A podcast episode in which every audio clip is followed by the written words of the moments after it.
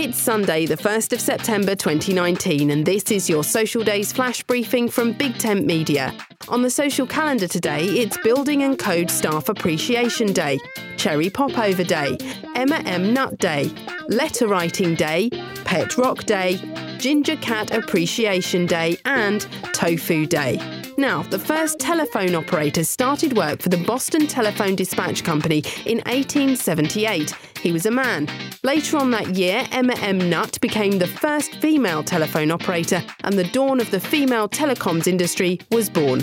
Today is a day to celebrate Emma and her technological 19th century role. And what a role! She worked a 54 hour week for $10 a month and memorised every number in the New England Telephone Company directory.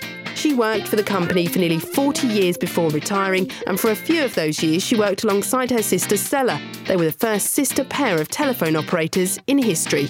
My name's Suze Cooper. You can find me on Twitter at Big Tent Social for updates about social media and voice technology.